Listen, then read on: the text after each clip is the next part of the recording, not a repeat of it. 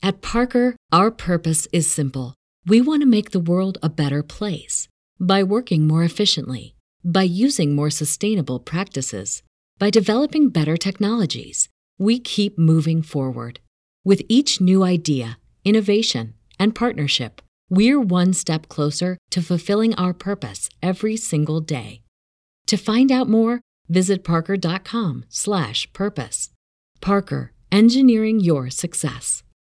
What's so special about Hero Bread's soft, fluffy, and delicious breads, buns, and tortillas? Hero Bread serves up 0 to 1 grams of net carbs, 5 to 11 grams of protein, and high fiber in every delicious serving.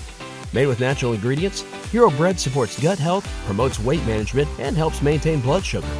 Hero also drops other limited edition ultra low net carb goodies like rich, flaky croissants and buttery brioche slider rolls. Head to hero.co to shop today. You know that fresh produce is the best produce. That's why at Kroger, we invest in local farmers to bring you seasonal picks that taste fresh from the farm good, like sweet corn, refreshing watermelon, and juicy peaches. So whether you're a delivery lover, a picker upper, or you shop in store, your local produce always tastes 100% fresh, or you get a 100% refund guaranteed. Kroger, fresh for everyone.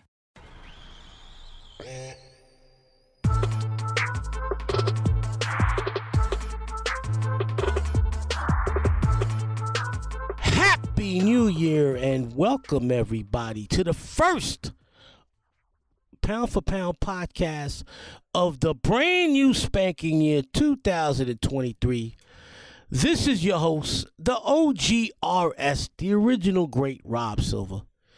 Today, uh, I will have some thoughts on the latest legal scrap involving Gervonta Davis. I will give my rundown and my review of a tremendous 115 pound title title unification fight that occurred Saturday morning, New Year's Eve, in Japan between Kazuto Ioka and Joshua Franco. I will have an extended Q&A session. Several questions came in this week. I will give my prediction on the aforementioned Gervonta Davis's fight versus Hector Luis Garcia coming up next Saturday night, January 7th. And I will finish the podcast with my historical overview on the 12th greatest fighter of the last 45 years, in my opinion, the real deal, Evander Holyfield. Now, first and foremost, the Gervonta Davis situation last Tuesday he was arrested. Um, his uh the the mother of a young daughter of his called 911 and accused him of assaulting her. Uh, allegedly, he gave her a backhand slap. Now, this is allegedly. Uh, you are innocent until proven guilty. A few days later, she backtracked. I believe it was either Thursday or Friday. She issued a statement saying that she shouldn't have called the police, that there was no physical violence involved, and that she took things out of proportion. That she should have solved this privately. So, ladies and gentlemen, I don't know where this goes. I don't know what Florida laws look like as far as she press charges. Does she drop the charges? Because in New York State, if I am not mistaken, a man could be still arraigned even if his wife or his girlfriend or his accused attacker attacker recants her rec- recants her claims as far as uh, accusing the the man of attacking her. So I don't know what the laws in Florida state we will uh, see this come. We will see what happens, and I'm going to leave judgment until then. Um, I've been harsh on Gervonta in the past, so I don't want to jump to conclusions here. I do not know what happened. No one knows what happened. What upsets me is that a ton of media and um how would you say how would you call them um amateur lawyers on social media and a large amount of boxing media has ridiculed Gervonta. We need to know what's going on. Now, I know his track record is less than stellar, and he is set to go on trial next month. I believe February 16th his uh, hit and run trial begins. So that's something that's hanging over Gervonta said. We will see. Um, everybody knows my stance on domestic violence. I have zero tolerance for domestic violence. I have gotten on Gervonta before when the videotape showed him grab his girlfriend at the time by the neck and yank her out of a out of a I don't know, looked like a small I don't know what the hell that was, some type of uh, event where there was people around. He grabbed her and, and took her out of there, and I hated that. I hated that. It was you don't do that to a woman. I don't care how angry she gets you. You don't do that to a woman. So we we will see, and I will. As far as this incident, there's no videotapes. I don't know. I don't know we will have to let the judicial system um, take its course, and we will see if the charge remains since the girlfriend. I don't think she was the girlfriend. I think she was the she's the mother of one of his kids. She recant recanted her uh, statement, so we will see what happens with that. Will the authorities in Broward County continue with the investigation? Continue with pressing charges if the woman the the woman who initially brought the charges will not be cooperative or will, will doesn't want to doesn't want to be coop- cooperative because she felt she was in the wrong and not Gervonta. We will see. Now, Jan- uh, December 31st, the final big fight of the year. 115 pound unification fight between Joshua Franco, the WBA champion, and Kazuto Ioka, the WBO champion. We've got a lot. We've the 115 pound division, the super flyweight division, is one of the most stacked divisions in boxing. Look at the four champions: Ioka, Franco, Franco's brother Bam Rodriguez, and uh, the linear champion, Juan Francisco Estrada. Four tremendous fighters, and this was a hell of a fight and I was hoping the winner of this fight could fight Estrada because uh I don't see of course I don't see Bam fighting his brother Joshua. So I was hoping we'd have a clear-cut winner so the winner of this fight could fight Estrada and unite and, and, and unify another belt as we look to possibly unifying the 115 pound division. Well, for the first seven rounds, Joshua Franco did what he wanted to do. I gave the first round to Ioka as he moved and landed nice counter punches. But from rounds two to seven, Franco behind that beautiful jab, he had he exhibited a beautiful jab Saturday in, in Japan. Behind that jab, he was throwing combinations. He was walking Ioka down, and he was landing at will, pressuring Ioka, keeping him on the ropes. Ioka had some success counterpunching, but he couldn't keep Franco off him. Franco was dominating in, in landed punches and attempted punches from rounds two to seven. It was easily Franco's fight from rounds two to seven. After seven rounds, I had Franco winning six rounds to one. Now, I watched this fight several hours after it occurred. I had already known the decision. I knew the decision already. And I'm watching this and I'm like, how did they get that decision if this guy is up six rounds to one on my card? Well, I can see how they could possibly think the decision went the way it went because from rounds eight, from rounds eight to ten, eight, nine, and ten, it was all Ioka as he moved he made Franco miss and he made Franco pay with combination after combination. Beautiful counterpunching by Ioka. He felt the urgency and he stepped up. He stepped up.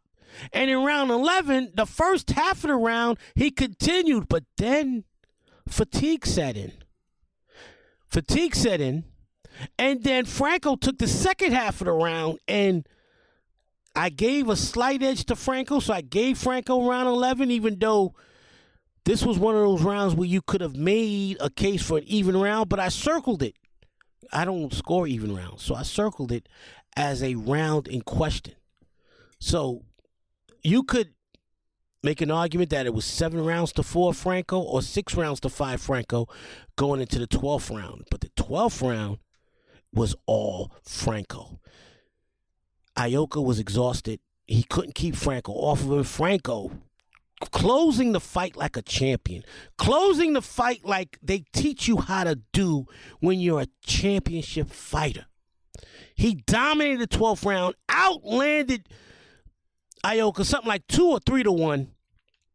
And I had my final scorecard 116 112. Franco, you could make an argument for 115 113. No way in the world Ioka deserved the draw. This fight was a draw. Let me look at the scorecards, ladies and gentlemen, because this was ridiculous. How did they have this fight scored a draw? Uh, in my opinion, the only round that was a swing round that could have gone either way was the 12th round. I mean, was the 11th round. Not even the 12th round, was the 11th round.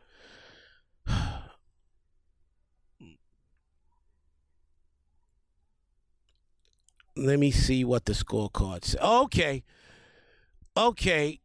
Two judges had it 114, 114, and one judge had Franco winning 115, 113.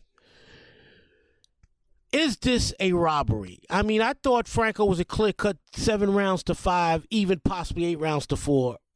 I don't see any of those from rounds two to seven. I don't see any of those rounds where you could have made a judgment for Ioka. I don't see it. I think Ioka got a hometown draw, and Franco today should be a two alphabet soup holder of the 115 pound title. Instead, both go back home with their own with, with, with, the belts they came to the fight with, and once we go back to the drawing board with four 115 pound champions. Hell of a fight. Joshua Franco reminds me of fighters like Lupe Pintor and what was my man's name? He was a great fighter. Oh man, oh shit shit, shit, shit. Early signs of dementia. I should know this guy. This guy's a member of the International Boxing Hall of Fame. He was a 118 pound bantamweight champion for Orlando Canizales. When Orlando Canizales and Lupe Pintor both won their versions of the 118 pound title, immediately they became better fighters. After Franco won this version of 115 pound fighter, he's become a much better fighter, and he's a tough fight. He's a tough out for Estrada, rematch with Ioka, and of course, he will never fight his brother Bam Gonzalez, who also holds the title at 115 pounds. So, uh, congratulations to Joshua Franco. Even though he didn't win, he fought more. He did more than enough to win, in my opinion. And now on to my prediction for the aforementioned Gervonta Davis, who had, who's headlining a pay per view this Saturday night against Hector Luis Garcia. Now, Hector Luis Garcia is a live underdog. He beat the hell out of Chris Colbert. That being said, Gervonta Davis is a better fighter than uh, Chris Colbert. He's a better boxer than Chris Colbert. He's a better puncher than Chris Colbert. Garcia has a hell of a chin. Do I see a knockout for Tank? No. I see Tank winning a tough 12 round decision. This is going to be an interesting fight to see because is Tank distracted by the actions that occurred in his personal life last week? We will see. Now, if he comes out and blows Hector Luis Garcia out of there, then um, his intestinal fortitude is off the charts. That means nothing affected him. But if he looks lackluster, if he looks lackadaisical, if he's off and he cannot afford to be off against Hector Luis Garcia, Hector Luis Garcia is a tough bastard who is going to give as well as he takes. So I'm picking Tank, but ladies and gentlemen, it all depends on Tank's mindset. Will he be affected by what occurred in his personal life last week. We won't know until main event Saturday night, and we'll take it from there. NFL Sunday Ticket is now on YouTube and YouTube TV, which means that it just got easier to be an NFL fan, even if you live far away. Like maybe you like the Bears, but you're hibernating in Panthers territory. But with NFL Sunday Ticket, your out of market team is never more than a short distance away. Specifically, the distance from you to your remote control. NFL Sunday Ticket, now on YouTube and YouTube TV. Go to youtube.com slash presale to get $50 off.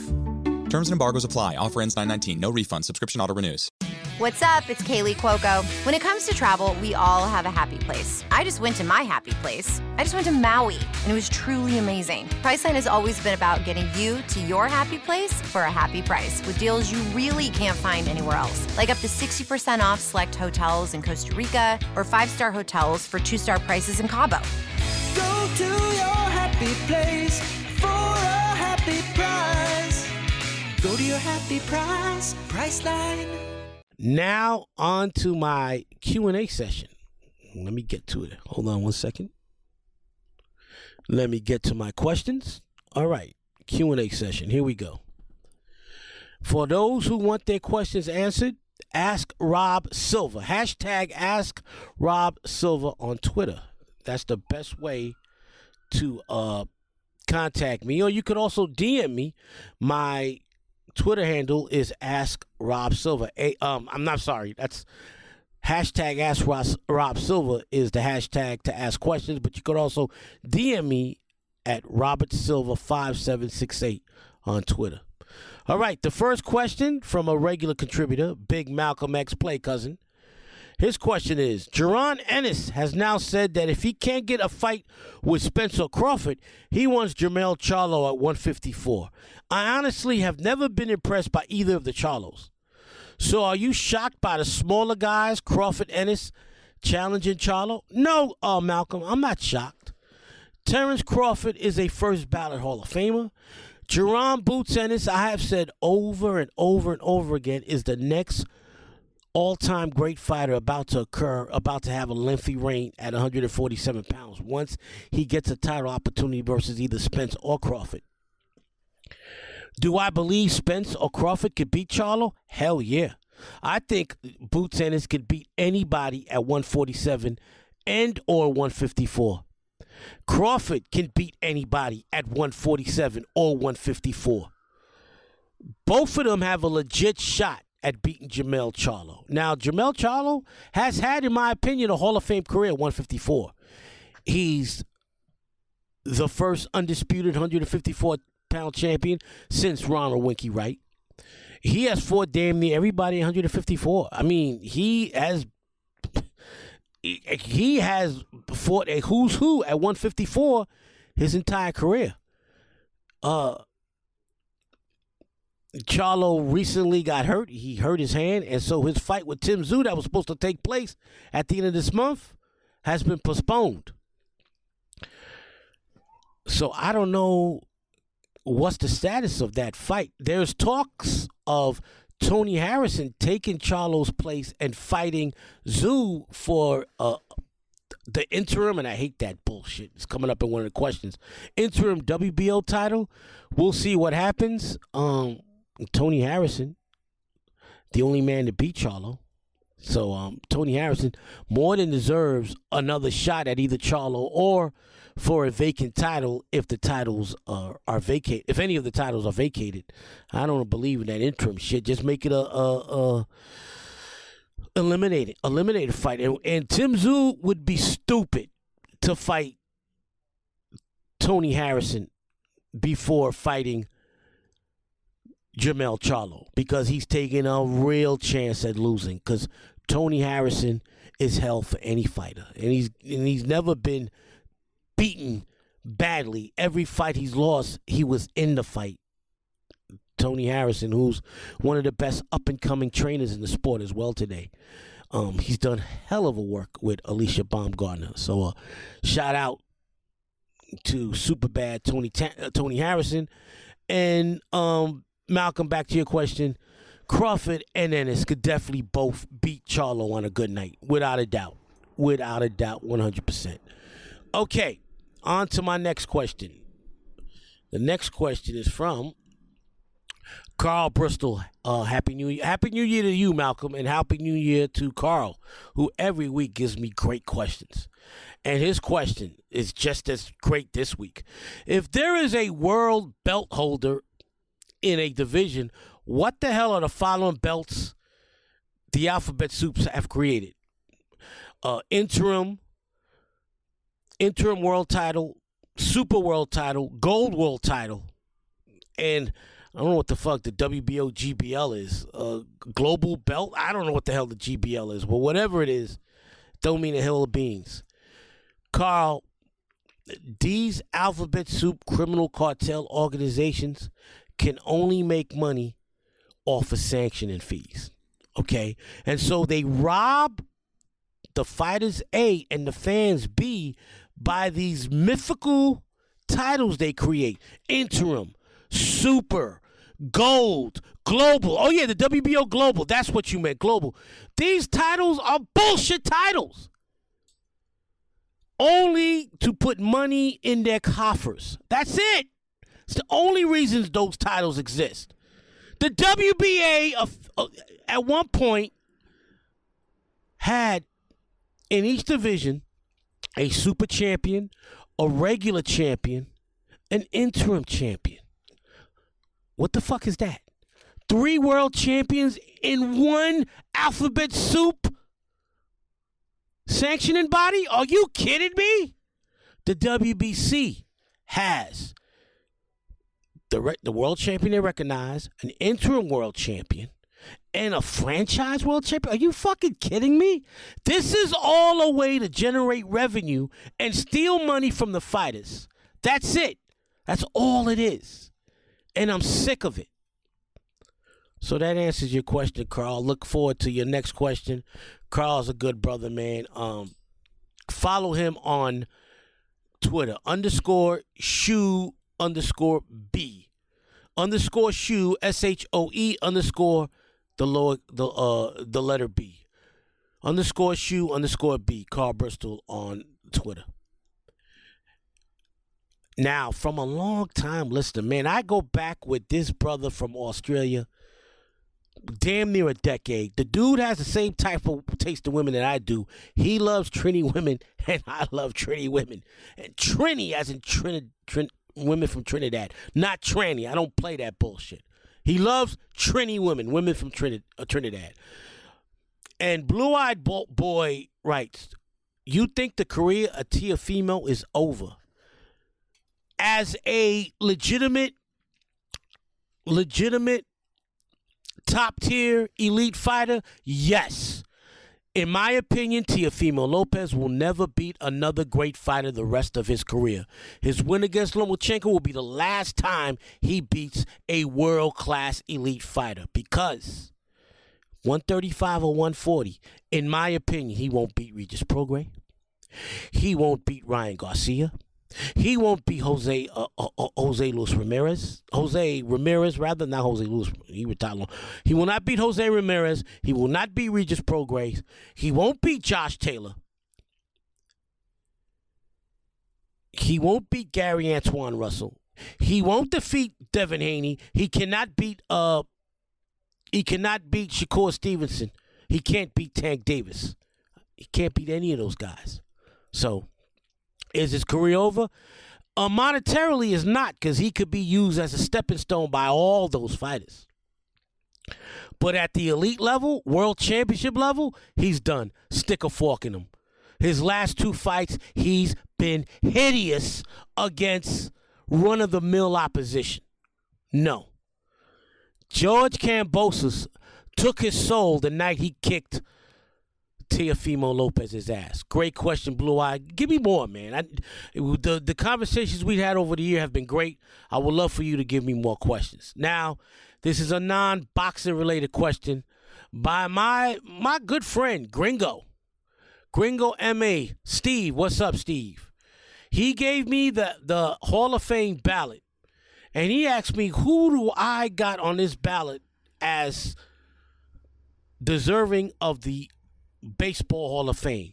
Looking through this ballot, Carlos Beltran, despite the controversy his last year in Houston, which led to him getting fired by the New York Mets before he managed one game as their manager. Carlos Beltran, let me keep looking at this list. Andruw Jones, Jeff Kent, Manny Ramirez, Alex Rodriguez.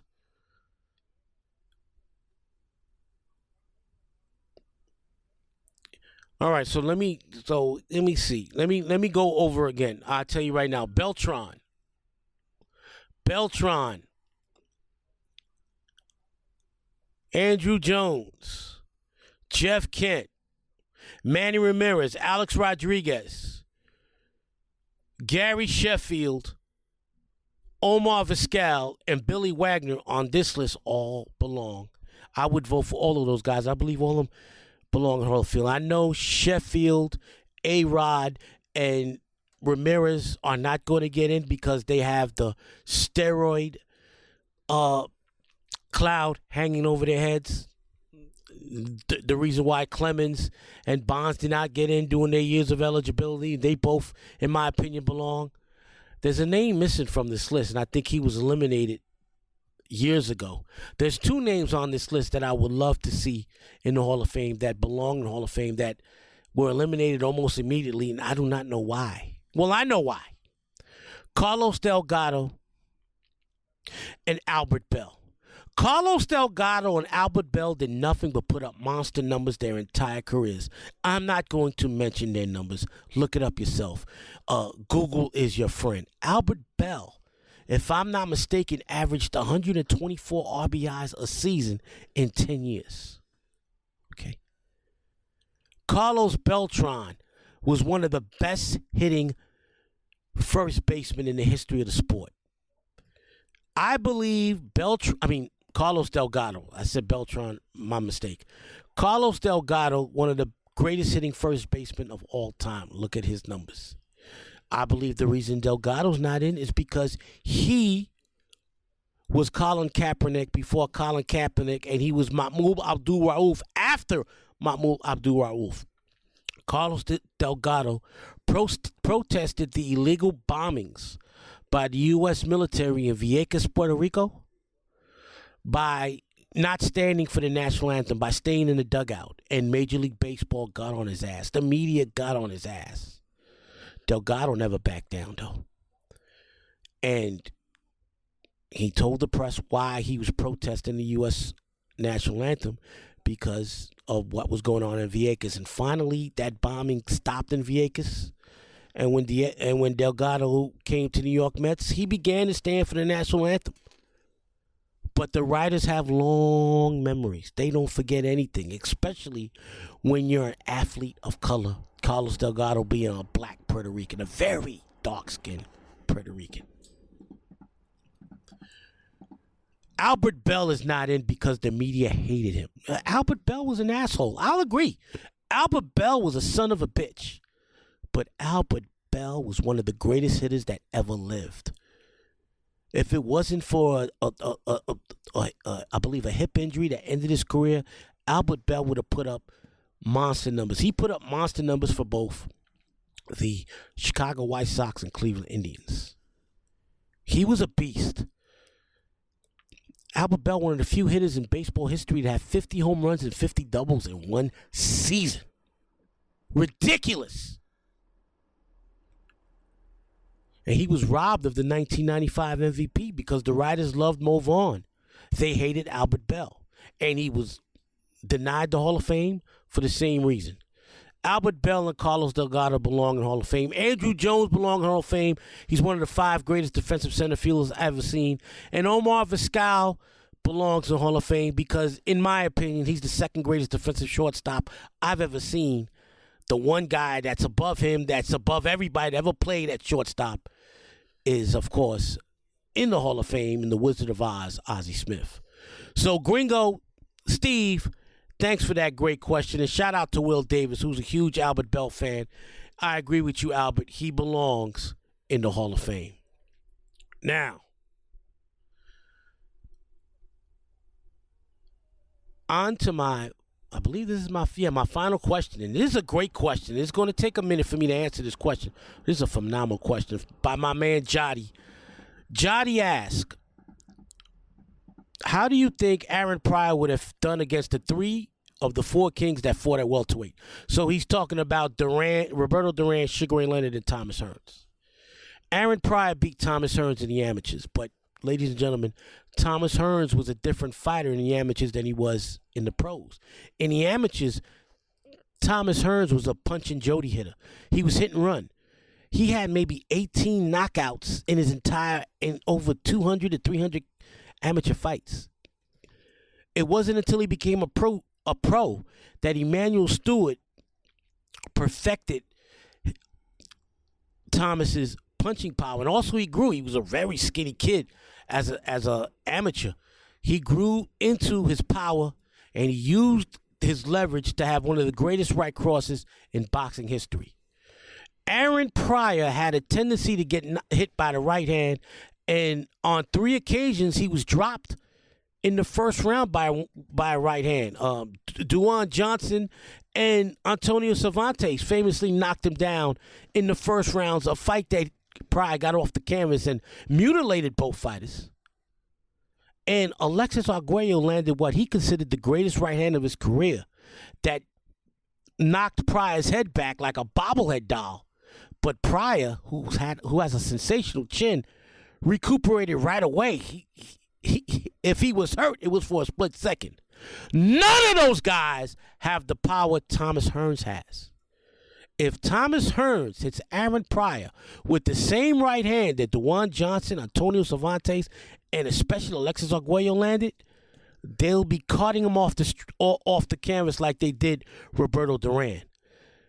Now, not to say it would be easy because Pryor would put a lot of pressure, but there's two things against Pryor: tendency to get get hit by a right, and he is six inches. He was six inches shorter than Hearns in their respective primes.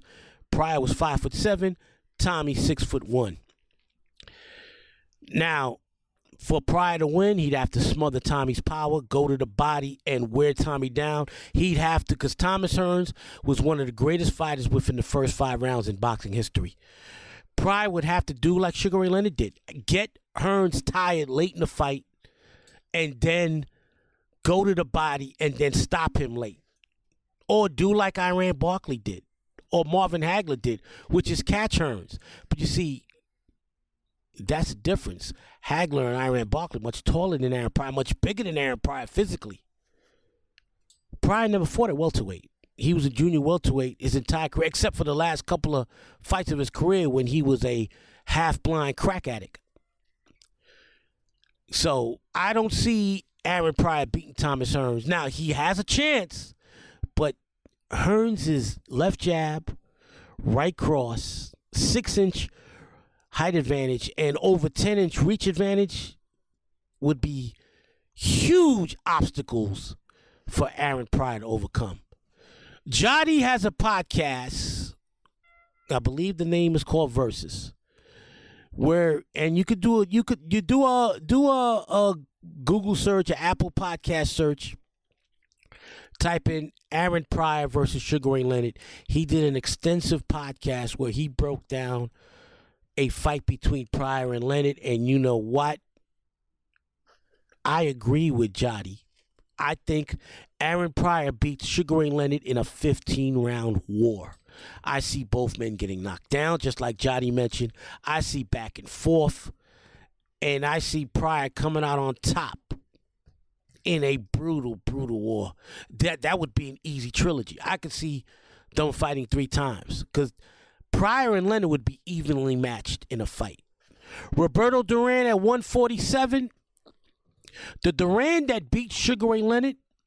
All right, let's let's let, let's let's uh yeah, let's put it at 147. The Duran that beat Sugar Ray Leonard would be a tough out for Pryor, but Pryor showed in his fight against Alexis Arguello that he could box at range and, and, and, and use the jab and throw combinations. He's quicker than Duran. And I could see him winning a 15 round decision by outboxing Duran, like Sugar Ray Leonard did the second fight. So, gun to my head, Pryor beats Duran in a tough fight, but a convincing decision.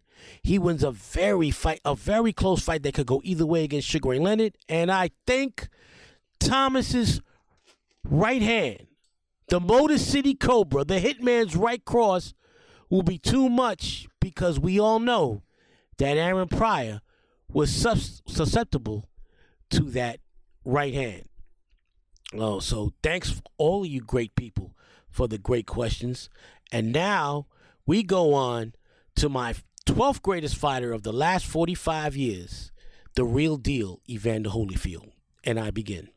I still remember the 1984 Los Angeles Summer Olympic Games like it was yesterday. The Soviet bloc nations boycotted the Games in retaliation for the United States boycotting the 1980 Moscow Summer Games, which, minus the perennial great Cuban boxing team, enabled the American team to win nine gold medals. They should have won 10 if not for the erroneous call by the referee during Evander Holyfield's semi final bout, causing Evander to settle for a bronze medal. In my father's opinion, Holyfield was, alongside Pernell Whitaker and Meldrick Taylor, the best boxers of the 84 games. My father felt that Holyfield was going to have an illustrious pro career. My father's prediction was more than on the money. It was so accurate that the end result occurred in Holyfield becoming the 12th greatest fighter of the last 45 years. In only his 12th pro fight on July 12, 1986, Holyfield challenged WBA Cruiserweight champion Dwight Muhammad Qawi in his very first world title opportunity. Qawi had a style eerily similar to Joe Frazier. He was an aggressive fighter who constantly bobbed and weaved his head to make him difficult to hit. At five foot seven, he was already undersized for a fighter at 175 or 195 pounds. His bobbing and weaving made him a much smaller and more difficult target to hit. Qawi was attempt- attempting to take the less than experienced Holyfield into deep waters. The first eight rounds were eerily similar to the Ali Frazier thriller in Manila. Holyfield had never gone past eight rounds before and was fatigued going into round nine. Qawi was fatigued as well as he was no longer bobbing and weaving. Rounds 9 through 13 saw both men taking turns landing several punishing shots on each other. No matter how hard Holyfield hit Qawi, the champion would roar right back. Qawi had never been knocked down in his career, and he was showing in this fight just how hard it was to penetrate his skull. This was the first fight in which Holyfield, who eventually would go down as having one of the greatest chins of all time, proved that he had a great chin as well. After the end of the 13th round, we both thought that Holyfield had the edge going into the last two rounds because he was landing more often in the harder punches. Qawi's out output in round 14 dramatically increased, and Holyfield took advantage by landing a fusillade of punches to both the head and body. Qawi was completely exhausted and was unable to avoid the bulk of the shots coming his way. Despite the fact that he was landing at will, Holyfield was still unable to to hurt the Granite Chin champion. Qawi, a testament of his lion-sized heart, came back strong and outfought Holyfield in the 15th round. Both men hammered each other with one missile after another, but it was Qawi who landed more often. The fans in Atlanta gave both men a standing ovation. They cheered even louder when their hometown hero Holyfield won a split decision and his first world title. Holyfield would go on to completely clean out the cruiserweight division over the next two years, culminating in him becoming the first undisputed champion in the division's less than a decade long history after destroying Ricky Parkey and Carlos De Leon. Carlos De Leon and capturing the IBF and WBC versions of the world title. After his April 9th, 1988 destruction of De Leon, Holyfield abdicated his cruiserweight uh, titles and moved up to heavyweight to begin his build to a super fight against the reigning heavyweight champion and most electric boxer in the division since Muhammad Ali, the seemingly indestructible Mike Tyson. After four consecutive wins over heavyweight contenders Pinklon Thomas, Michael Dokes, Adilson Rodrigues, and Alex Stewart, Holyfield earned the number one ranking in the WBA, WBC, and IBF rankings. The build for a super fight versus the undisputed Mike Tyson had already begun. All Tyson had to do was dispose of 40 to 1 underdog Buster Douglas. Well, you know what happened. So instead of fighting Tyson, Holyfield Douglas Holyfield fought Douglas on October 25th, 1990, for Douglas's undisputed world title. I took my father to see the fight on closed circuit at New York City's historic Beacon Theater. My father at, fo- at first thought this would be a very difficult fight for Holyfield to win because he loved the way Douglas fought against Tyson. Pop felt Douglas looked like a young Larry Holmes in that fight in the way he moved and popped his jab. However, when we saw that Douglas was a flabby 246 pounds the night of his fight versus Holyfield, 15 pound heavier, 15 pounds heavier than the night he knocked out Tyson, my father quickly changed his opinion. He told me that no fighter that out of shape could defeat a hungry, great fighter like Holyfield. The first two rounds were all Holyfield as Douglas fought very listless. Holyfield was out jabbing the taller champion at will and landing his signature combinations as, as well. A minute into round three, Douglas made a novice mistake by attempting a right uppercut from the outside. Holyfield easily slipped the punch and countered with a picture perfect right cross that dropped Douglas. Douglas sat, sat on the canvas like a wounded walrus, unable to get up. Evander Holyfield was now the heavyweight champion of the world. Buster immediately retired from boxing. After defeating former heavyweight champion George Foreman in a classic title fight, Holyfield signed Tyson what was the most highly anticipated heavyweight title fight since Larry Holmes' June 1982 one-sided beating of Jerry Cooney. After Holyfield was able to absorb Foreman's iconic punching power, my father told everyone who would listen that Holyfield would outclass and knock out Tyson. He even bet upwards of $500 on Holyfield. Unfortunately, the fight was postponed due to a mysterious shoulder injury Tyson suffered just weeks before their November 8, 1991 fight was scheduled. Instead, Holyfield defended against Bert Cooper and found himself in serious trouble early before Holyfield finished him off in the seventh round. After a lop- lopsided 12 round decision win over another legend in Larry Holmes, the 30 year old champion would next defend his title on November 13th against 25 year old Riddick Bowe, one of the most talented big men the sport had ever seen. Both my father and I agreed that Bowe was too big and too powerful for Holyfield to defeat. What we didn't know was just how much of Holyfield's mentality would make this one of the greatest fights in heavyweight boxing history. Bowe had the best jab in the division, we expected him to use it to control Holyfield and land everything else off of it.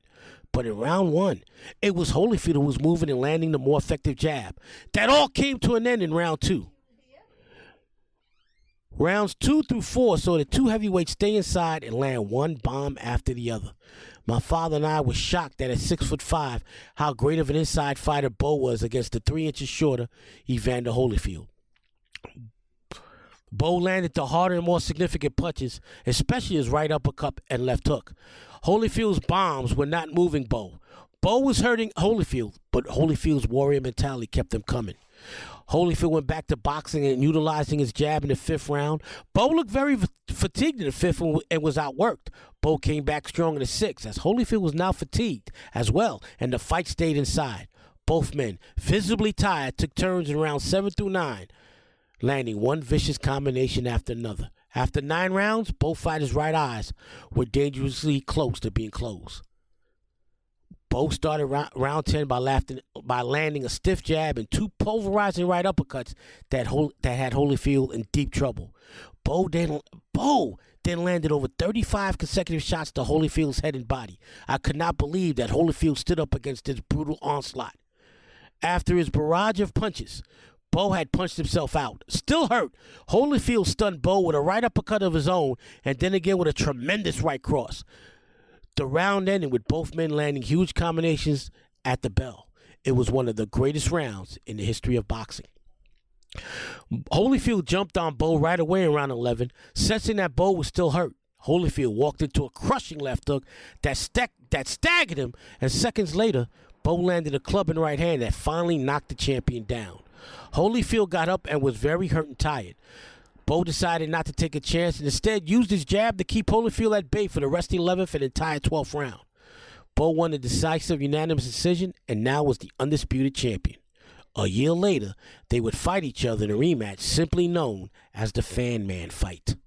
On November 6, 1993, Holyfield outpointed Bowe in another tremendous battle that unfortunately was upstaged by James Miller's asinine stunt.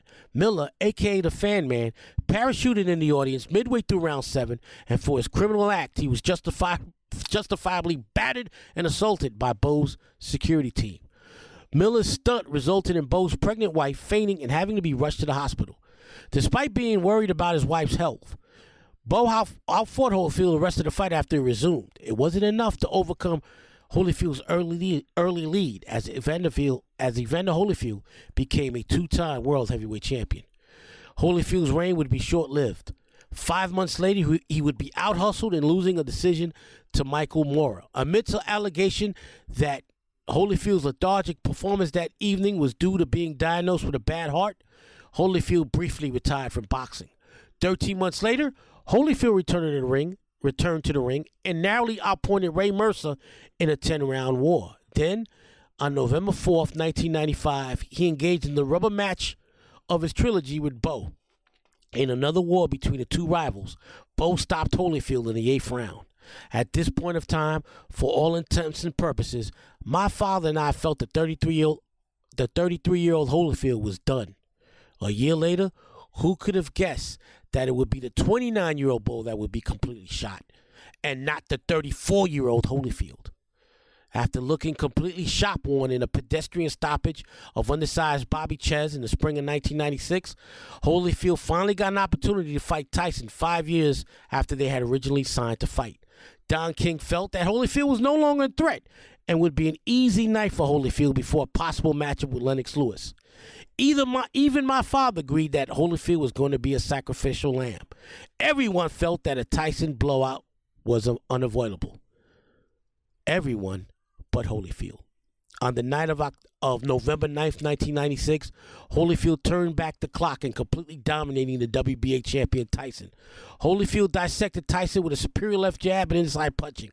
At the end of the 10th round, Tyson staggered to his corner after, be, after being battered throughout the round. A little over 30 seconds into round 11, referee Mitch Halpern stopped the fight, and the 25 to 1 underdog Holyfield was now a three time heavyweight, heavyweight world champion. He began to set his sights on once again becoming the undisputed heavyweight champion of the world. On June 28th, Holyfield and Tyson, oh, on June 28th of the following year, Holyfield and Tyson fought the rematch, which garnered a den record most pay-per-view buys. Despite being the most anticipated rematch in many, many years, my father and I were convinced that Tyson had absolutely no shot at defeating Holyfield. Rounds one and two saw the continuation of Holyfield's, Holyfield's domination of Tyson. Finally, during the middle of round three, Tyson committed one of the most heinous acts in boxing history. He bit Holyfield on both ears, causing Tyson not only to be disqualified, but suspended from boxing for a year.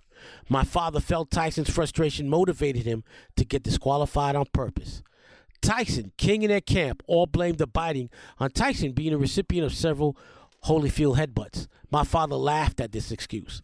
The fact remained that Holyfield owned Tyson, and deep down inside, Tyson knew Holyfield had his number.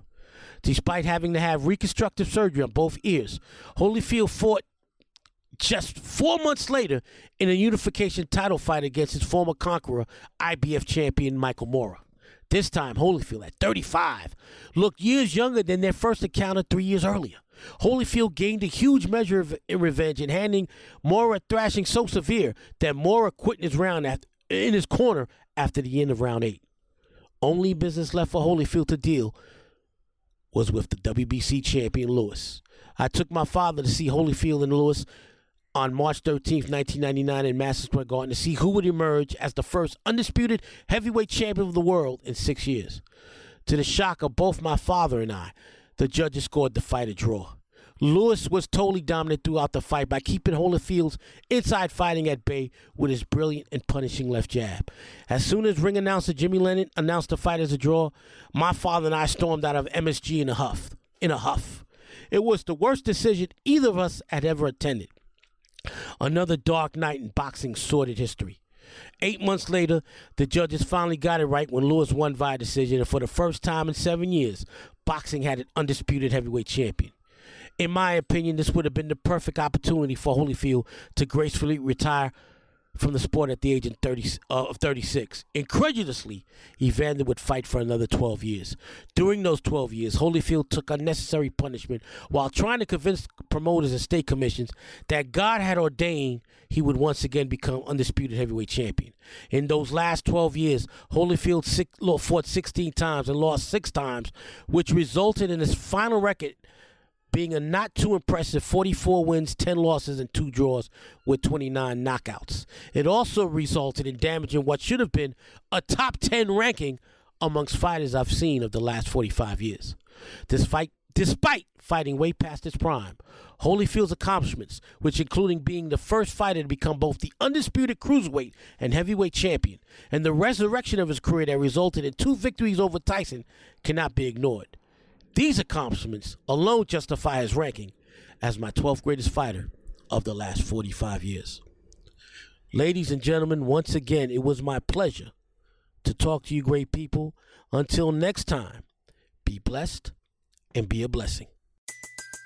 Everybody in your crew identifies as either Big Mac Burger, McNuggets, or McCrispy Sandwich, but you're the Filet-O-Fish Sandwich all day.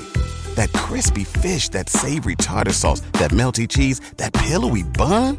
Yeah, you get it every time. And if you love the filet of fish, right now you can catch two of the classics you love for just $6. Limited time only. Price and participation may vary. Cannot be combined with any other offer. Single item at regular price. Ba da ba ba ba.